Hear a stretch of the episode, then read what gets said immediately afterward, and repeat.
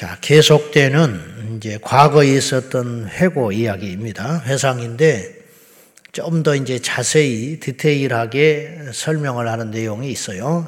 그러니까 그 전에 출애굽기나 또 민수기에서 있었던 일들이 정복했더라 이렇게 간단하게 했지만 좀 더 소상하게 어떤 배경을 가지고 싸움을 하게 됐는지 등등에 대한 이야기가 아, 이제 신명기서에 아, 반복되어 말씀하고 있습니다. 오늘 3장에는 요단 동편 이제 바산 지역을 정복한 이야기와 모세의 하나님에 대한 간구 그리고 모세가 죽는 걸 받아들이고 요수아를 세우는 장면이 등장하고 있습니다. 바산 왕 바산 왕국은 강대한 민족이었습니다. 그리고 철저히 준비가 되어 있는 상태였습니다. 그러니까 외부에서 침략하는 적으로서는 버거운 상대였죠. 그리고 이게 같은 숫자로는 절대 이길 수 없어요. 그러니까 고대 전쟁에서 어, 침입하는 자가 성을 지키고 있는 어, 그쪽에 주둔하고 있는 나라들과 싸우기 위해서는 약 4배 이상의 병력이 있어야 비슷한 싸움이 되었다라는 것이 그 당시의 전투 어, 상식이었습니다. 그런데 숫자도 적고 그리고 그 지형은 처음이었고 그들에게는 방비가 완전히 준비된 상태였는데 누가 보아도 이 전쟁은 승산이 없는 전쟁이었습니다. 승산이 없는 적을 만나거든 화해를 청하든지 조공을 바치든지 해서 다음의 기회를 보는 것이 상식이죠. 그런데 하나님의 전쟁은 그렇지 않았어요. 그러니까 묘하게도 세계 전쟁사에 없는 전쟁들을 이스라엘 백성들을 하고 있는 거예요. 요 우리가 여호수아에 가서도 알지만은 여리고성을 무너뜨릴 때 칼과 뭉치로 무너뜨린 게 아니거든요. 어, 함성을 지를 때 여리고성이 무너졌다. 법계를 앞세우고 6일 어, 동안 돌고 7일째에 소리 질렀더니 어, 성벽이 무너지는 일이 있었다. 이게 말이 되는 일이냐? 그래서 사람들이 안 믿으려고 하는 거예요. 그러나 고대 유물들이 발견돼요. 그래서 여리고성이라고 추측되는 성벽이 무너졌는데 그 고대 유적을 연구하는 학자들이 하나같이 말하는 것은 이렇게 무너진 스타일의 성벽은 본 적이 없다는 거죠. 모든 성벽은 외부에서 밀고 들어가기 때문에 바깥에서 안쪽으로 무너져야 상식인데 유일하게 안쪽에서 밖으로 무너뜨려 버린 성벽을 발견하게 된 거예요. 이것이 여리고 성이다. 이렇게 추측하는 거예요. 어떤 바보가 자기 성벽을 무너뜨리고 나오겠어요? 예, 그런 일은 있을 수가 없는 것이죠. 이건 하나님이 하셨다라고 하는 뚜렷한 증거가 되는 것입니다. 자, 우리 한번 1절과 2절 봐요. 이 바산 왕국이 얼마나 준비가 되어 있는지 봅시다. 시작. 우리가 돌이켜 바산으로 올라가며 바산 왕 옥이 그의 모든 백성을 거느리고 나와서 우리를 대적하여 에드레이에서 싸우고자 하는지라 여호와께서 내게 이르시되 그를 두려워하지 말라. 내가 그와 그의 모든 백성과 그의 땅을 네 손에 넘겼으니 네가 헤스본에 거주하던 아모리 족속의 왕 시온에게 행한 것 같이 그에게도 행할 것이니라 하시고 자 바산왕 옥은 전 백성들을 동원을 했습니다. 그 이유가 뭐냐면 그 전에 이스라엘이 이기고 왔다는 것을 들은 거지요. 그래서 우리가 철저히 준비해야 된다. 모든 싸울 수 있는 백성들은 다 동원하였고 자기가 싸우고자 하는 장소에서 싸움의 전쟁을 했어요. 예, 지형지물을 이용할 목적이었다는 것이죠. 그래서 에드레이에서 싸우고자 한다 했어요. 거기서 싸우고자 했다. 왜냐? 거기서 싸우는 것이 우리에게 유리하다. 그러니까 이스라엘 백성들에게는 유리한 점이 하나도 없는 거예요. 그래서 하나님께서 모세에게 말씀하시기를 두려워하지 말라. 이렇게 말씀하세요. 그건 상대적으로 무슨 뜻이냐면 지금 두려워하고 있다 그런 뜻이에요. 왜 두려우냐? 천하의 모세가 왜 두려워하느냐 하면 이 전쟁이 만만치 않다는 거예요. 그걸 아시고 하나님께서 확신을 주십니다. 두려워하지 마라. 그 이유가 뭐냐면 헤스본 왕 그를 멸할 때에 어떻게 했느냐? 그들도 만만치 않았어요. 어제 우리가 봤어요. 에돔 족속, 암몬, 모압 족속은 그들과 싸우지 말아라. 그리고 정당한 대가를 지불하고 평화롭게 그 지역을 지나갔어요. 그 이유가 뭐냐? 싸우면 이긴다 이 말이에요. 너희들이 싸우면 이길 수 있어. 그러나 내가 허락지 않는다. 이 지역을 너희들이 침략하고 노력하는 것을 내가 결코 기뻐하지 않는다. 왜냐? 이 땅은 애초에 내가 그들에게 주려고 작정한 것이다. 근데 헤스본 왕 시온은 이들과는 비교할 수 없는 강한 왕국이었는데도 불구하고 그들은 치라 그랬어요, 하나님이. 근데 쳤더니 하나님이 함께 하심으로 승리하게 되었다. 이제 이걸 상기시키는 거예요. 그러니까 바사왕 옥은 그것과 그들보다 더 강대한 민족이었으리라고 짐작할 수 있는 거예요. 그러니까 모세가 두려워합니다. 헤스본 왕 시온 앞에서 두려워하지 않았거든요. 근데 바사왕 왕국에 대해서는 모세가 만만치 않게 생각하고 있는 거예요. 걱정하지 마라. 헤스본 왕 시온을 네가 어떻게 이겼느냐? 내가 함께하여 이겼지 않느냐? 그러니까 이 전쟁도 능히 이길 수 있다. 이런 뜻이에요. 철저히 준비됐고 그들은 만만치 않은 적이었지만 승리하였습니다. 왜 승리하였느냐? 3절입니다. 같이 봅시다. 시작. 우리 하나님 여호와께서 바산왕 옥과 그의 모든 백성을 우리 손에 넘기심에 우리가 그들을 쳐서 한 사람도 남기지 아니하였느니라.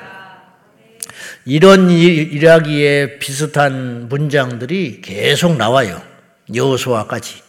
또 다른 데도 마찬가지. 구약의 열왕기 상하에도 역시 사무엘 상하에도 마찬가지 이런 대목들이 많이 나온다고요. 하나님이 넘기셨다. 하나님이 함께 하셨으므로 이겼다. 또 어떤 데는 하나님이 기뻐하지 아니하였다. 근데 하나님이 원치 않는 걸 부득부득 우겨가지고 큰 고통을 당하는 일이 있고 하나님께서 하라 하신 명령에 순종하여 적이 문제가 아니고 우리의 상태가 문제가 아니고 순종하여 나갔다가 대성을 이루고 인생이 형통케 되는 사례들이 또 등장한다 이 말이죠. 우리도 똑같아요. 우리는 지금 우리의 시간을 살고 있기 때문에 객관적으로 볼 수 없다 그랬습니다. 우리의 시간대를 살기 때문에 우리에게 임하시는 하나님의 역사와 일들을 우리가 정확히 파악하기가 만만치 않아요. 이제 우리가 이제 죽을 때쯤 역사, 우리의 개인사를 정리할 시간이 온다면, 아하, 그때 하나님께서 그렇게 인도하셨었구나. 아, 내가 그때는 하나님께 이렇게 순종했어야 되는데 그리하지 아니하므로 내가 엄청난 연단을 겪었구나. 이런 것들이 정리가 될 거란 말이에요. 근데 그때는 모르는 거예요. 이들도 마찬가지예요, 지금. 제자들도 마찬가지였고, 사람은 누구나 마찬가지인데, 그것을 알 수 있는 비결은 어디에 있느냐? 기도하는 길밖에 없겠지요. 우리가 하나님의 뜻을 무슨 수로 알겠습니까? 구하고 뜻이 임할 때까지 하나님의 뜻이 선명히 보일 때까지 엎드리는 길밖에 없겠지요. 그리하면 인생이 손실이 적어진다는 거죠. 저부터서 그걸 알면서도 눈에 보이는 본능과 인간의 욕망을 쫓아서 그릇된 결정을 하고는 후회하고 대가를 철저히 또 하나님이 치르게 하세요. 욕심을 부리는 것에는 철저하게 하나님께서 대가를 치르게 하시거든요. 그냥 넘어가지 않으세요. 그냥 넘어가면요, 엉켜요. 무슨 말이냐면, 어지러진 상태에서는 집을 못 짓는 거예요. 분명히 그 전 사람이 뭔가를 잘못했으면 그걸 새로 재정비하고 부서뜨리고 새로 짓는 것이지 그 상태에서 새 역사는 일어날 수가 없어요. 그러므로 그런 과정 속에서 우리 불순종하는 경우에는 대가가 치러지게 되는 거죠. 당연히 순종하면 형통을 약속하시게 되는 것이고. 여기서 우리는 중요한 교훈을 하나 깨달을 수 있는데 아무리 작은 문제와 작은 적이라 할지라도 하나님이 허락지 아니하시고 기뻐하지 아니하시면 그 일은 결코 이룰 수 없다라는 것입니다. 사람이 아무리 노력을 하고 힘을 써도 그 일은 성사될 수 없습니다. 점점점 꼬이기만 해. 내가 이렇게 준비됐는데, 내가 이런 능력이 있는데, 내게 이렇게 많은 사람들과 돈이 있는데, 왜 내가, 그리고 이거는 분명히 해야 할 일인데, 그렇지만 하나님이 허락지 않으면 안 되는 거예요. 그래서 계획만 세우다 많은 거예요. 완성을 못 보고 많은 거예요. 엄청나게 고통을 주는 거지. 거꾸로, 이건 버거운 일이다. 내가 감당하기 어렵다. 아직은 할 수 없는 일이다. 그렇게 짐작되는 일을 할지라도 하나님께서 몰아붙여서 그 일을 이루게 하시면 우리의 능력이나 우리의 상황과 상관없이 이루어 가시는 하나님의 역사를 본다 이런 말이죠. 이런 일을 통해서 하나님이 궁극적으로 무엇을 나타내시고자 하는 것이냐면 하나님이 전지전능하신 하나님이라는 걸 증명해 보이시는 거예요. 다윗이 골리앗을 이겼기 때문에 하나님이 나타나시는 거예요. 그렇지 않겠습니까? 골리앗이 다윗을 이긴 게 무슨 기적이겠어? 그러나 다윗이 골리앗을 이겼기 때문에 하나님의 역사가 일어나는 거예요. 팔려온 요셉이 총리가 되니까 그 이방의 애굽에 있는 모든 왕을 비롯하여 모든 사람이 너희의 신은 진짜다. 다니엘의 새 친구가 불 속에 들어가도 머리털 하나 상하지 않고 그 속에서 걸어 다니고 살아나니 그때부터 우상을 깨뜨리고 다시 제자 다시 제자로 돌아가긴 했지만 일단 그 순간만큼은 만군의 하나님을 찬양하는 장면을 우리가 본다 이런 말이죠. 이를 통하여 하나님이 당신을 나타내 보이시는 것이죠. 그래서 이제 바사랑 옥을 쳐부심으로 인하여 여단강 동편을 확보하게 됐다는 걸 우리가 알 수 있어요. 그래서 우리가 아는 대로 어, 세 지파 사람들이 이곳을 루벤, 갓 그리고 문하세 반지파. 그러니까 정확히 표현하면 두 지파 절반, 두 지파 절반이 여단강 동편을 차지하게 됩니다. 뭐 때문에 차지하게 됐죠? 너무 많아졌기 때문에 재산이 너무 많아져서 역설적으로 너무 재산이 많아져가지고 가나안 땅에 못 들어가는 거예요. 결국은. 그래서 이걸 하나님께서 허락을 해요. 이것도 하나님 허락지 않으면 불순, 불신앙이 되는 것인데 이걸 하나님께 여쭸을 때 하나님이 허락하십니다. 모세를 통해서 그 그러면서 이 두 지파 반이 하나님 앞에 모세 앞에 약속을 해요. 무슨 약속을 하느냐? 지금 모세가 뭘 염려하는 거죠? 가나안 땅에 들어갈 때 너희들이 이탈해 버리면 다른 지파까지도 사기가 떨어지건 당연한 일이지. 그걸 염려하는 거예요. 지도자로서. 걱정하지 마십시오. 우리가 선봉에 서겠습니다. 우리가 가나안 땅에 안 들어간다는 것이 아닙니다. 전쟁할 때 우리는 갑니다. 우리가 앞장서서 싸울 것입니다. 가나안에 가서 싸울 일이 있으면 두 번째 그곳에서 주는 땅을 우리는 받지 않습니다. 이게 성숙한 거죠. 여기서도 받았는데 그 전쟁에서 피 흘리고 싸웠으니까 거기도 좀 우리가 줘야지 않고서 그렇게 말하지 않아. 그리고 그 전쟁이 끝난 다음에 우리 다시 이곳에 돌아와서 살겠습니다. 그래서 이곳에 아내자들과 아이들을 두고 재산을 남겨두고 장정만 넘어가서 누구보다도 열심히 싸워 드리겠습니다. 이렇게 함으로 인하여 큰 문제가 될 만한 일이 마무리되는 거죠. 분열, 분열이 일어날 만한 일들이. 어떻게 이런 성숙한 결정을 하게 되는지 이걸 하나님께서 허락했다는 것은 사실은요 이스라엘 백성들을 가나안 땅에 들어가는 것이 지상 최종의 목적이에요. 이곳에 재산이 많다고 안 들어간다고 하는 것은 어떻 보면 하나님에 대한 큰 모독이라고 불순종 아니요? 그렇잖아요. 근데도 하나님이 허락하셨다는 것은 이들이 내건 이 약속이 하나님이 기뻐할 만한 약속이었다는 거예요. 그러면 어떻게 이런 신사적인 결정, 그리고 불협화음이 없이 옛날 같으면 난리 났지. 한번 생각해 봐요. 가데스 바네아의 정탐꾼 사건을 따져보면 난리 날 거예요. 안 간다고? 그러면 또 옛날 습관이 나오지. 다 죽었다. 응? 우리가 힘써서 가서 싸워도 이게 뭐 일까 말까 한 판인데 안 간다고? 저것들은 뭐야? 그러니까 우리가 나오지 말자고 했잖아. 응? 여기서 죽는 것이 낫지. 또 이제 그런 막 예스, 옛날 같으면 그런 말이 분명히 나오게 돼 있어. 그러나 이들은 그렇지 않았다는 거예요. 두 지파 반도 그렇고 나머지 지파도 이것을 아주 성숙하게 넘어가는 비결이 어디에 있어요? 40년 연단의 결과라는 거예요. 40년 연단을 받으면서 넓어진 거예요. 깊어진 거예요. 지혜로워진 거예요. 하나님의 뜻을 제대로 알기 시작했다. 만나만 먹은 게 아니라니까요. 더 중요한 걸 먹었어요. 그래서 신명기 6, 8장에 모세가 말하잖아요. 여호와 입에서 나오는 말씀을 먹어야 산다. 이들은 말씀을 먹었기 때문에 이렇게 강대한 민족이 됐다는 거예요. 할렐루야. 오늘도 마찬가지예요. 우리가 말씀 먹어야 삽니다. 사람은 밥만 먹고 못 사는 거예요. 밥만 먹으면 짐승 되는 거예요. 말씀을 먹어야 사람 되는 거예요. 그러니까 세상 사람들이 짐승 돼 가잖아요, 지금. 응? 부모를 대적하고 스승을 대적하고 질서를 깨뜨리고 남녀가 섞여 살고 뒤바뀌어서 미친 짓을 하고 10대 아이들이 마약을 하고 돌아다니고 에? 미래를 망치고 응? 엉뚱한 짓이 일어나죠. 이게 딱 짐승이 하는 짓 아니요? 죄송하지만은 그 속에 예수님이 들어가야만 소망이 있다는 거예요. 예수님이. 그 외에는 답이 없다라는 거예요.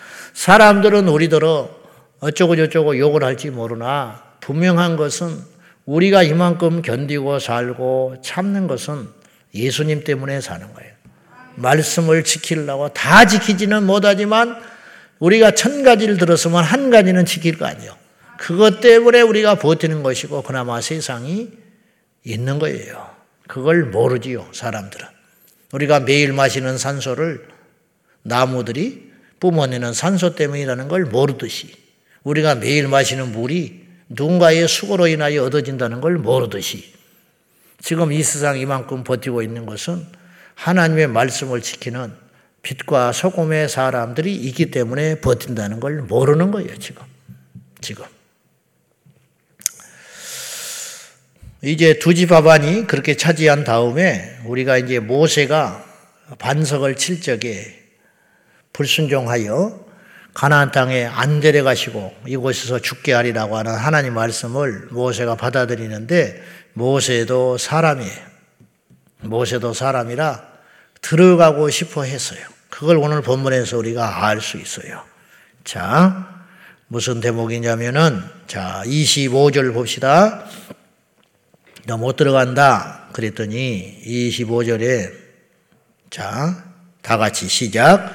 구하옵나니 여단 저쪽에 있는 아름다운 땅, 아름다운 산과 레바논을 보게 하옵소서 하되 26절에 봅시다. 다시 시작. 여호와께서 너희 때문에 내게 진노하사 내 말을 듣지 아니하시고 내게 이르시기를 그만해도 족하니 이 일로 다시 내게 말.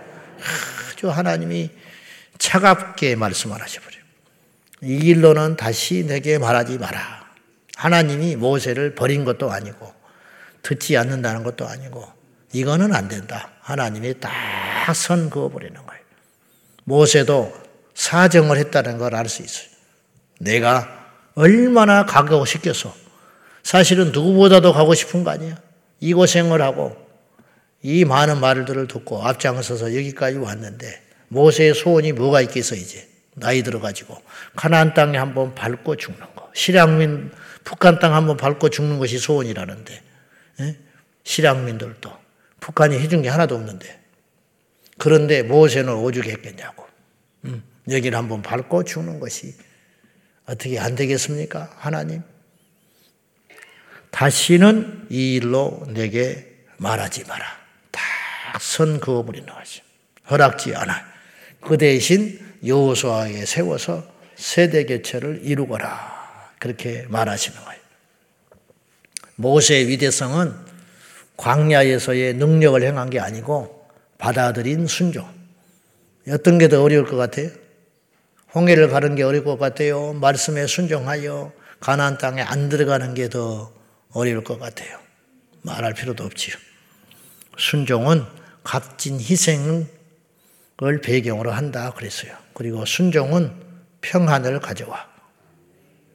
결과는 있을 수 없지만 모세가 우기고 가난 여단강을 건너서 넘어가려고 했다면 어떤 일이 벌어졌느냐? 모세는 죽습니다. 여단강에 발 디디는 순간 죽어요. 그렇지 않겠어? 그러면 이스라엘이 어떻게 됐겠어? 그러니까 이러저러한 것을 보면은 다른 것도 없어요. 우리가 하나님을 어찌 뜻을 거스릴 수가 있겠습니까? 그러니까 사람들에게 이제 반발하지요. 세상 사람 말할 것도 없고 하나님이 뭐 그런 하나님이냐 그래. 그런 사람에게다 이렇게 말하고 싶어. 그런 하나님이다. 어떻게 할래? 그 네가 신이 되든지. 우리는 그럴 수 없는 존재들이에요. 정해준 구역이 있어요. 아멘. 정해진 구역 안에서만 노는 거야. 정해진 일이 있는 거요. 그것만 하는 거야. 만나게 한 사람이 있는 거요. 그 사람과만 같이 하는 거예요. 그 이상을 넘으면 그거는 대단한 꿈이나 혹은 대단한 성취가 아니고 그것은 불순종이다. 이거 알고 받아들인다는 것이 만만치 않지만 받아들일 때에 우리가 복을 받는 것입니다. 기도하십시다. 욕심을 버리고 하나님의 뜻을 따라갔던 모세는 진정한 하나님의 사람이었습니다. 그래서 그의 마지막이 이렇게 아름답게 마감되는 거예요.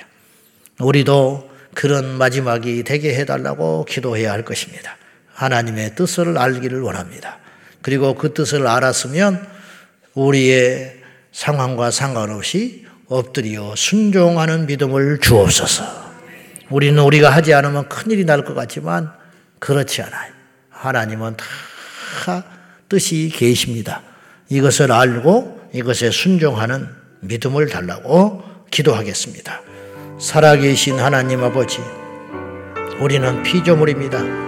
우리가 할 수 있는 일과 할 수 없는 일이 많습니다. 하나님이 허락하신 일 안에서만 우리는 존재할 뿐입니다.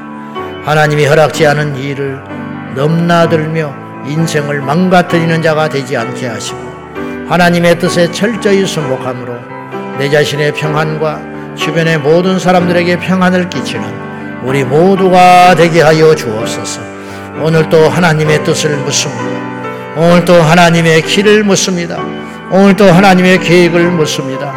주여 오늘 하루를 인도하여 주시고 내 평생을 인도하여 주셔서 주님의 뜻하신 대로 살아가도록 도와주시옵소서. 여호와는 광대하시고 하나님의 계획은 우리가 감히 상상할 수도 없으며 하나님의 뜻은 항상 옳으십니다. 주여 무지한 우리를 인도하여 주십시오. 푸른 초장 실만한 물가로 인도하여 주소서.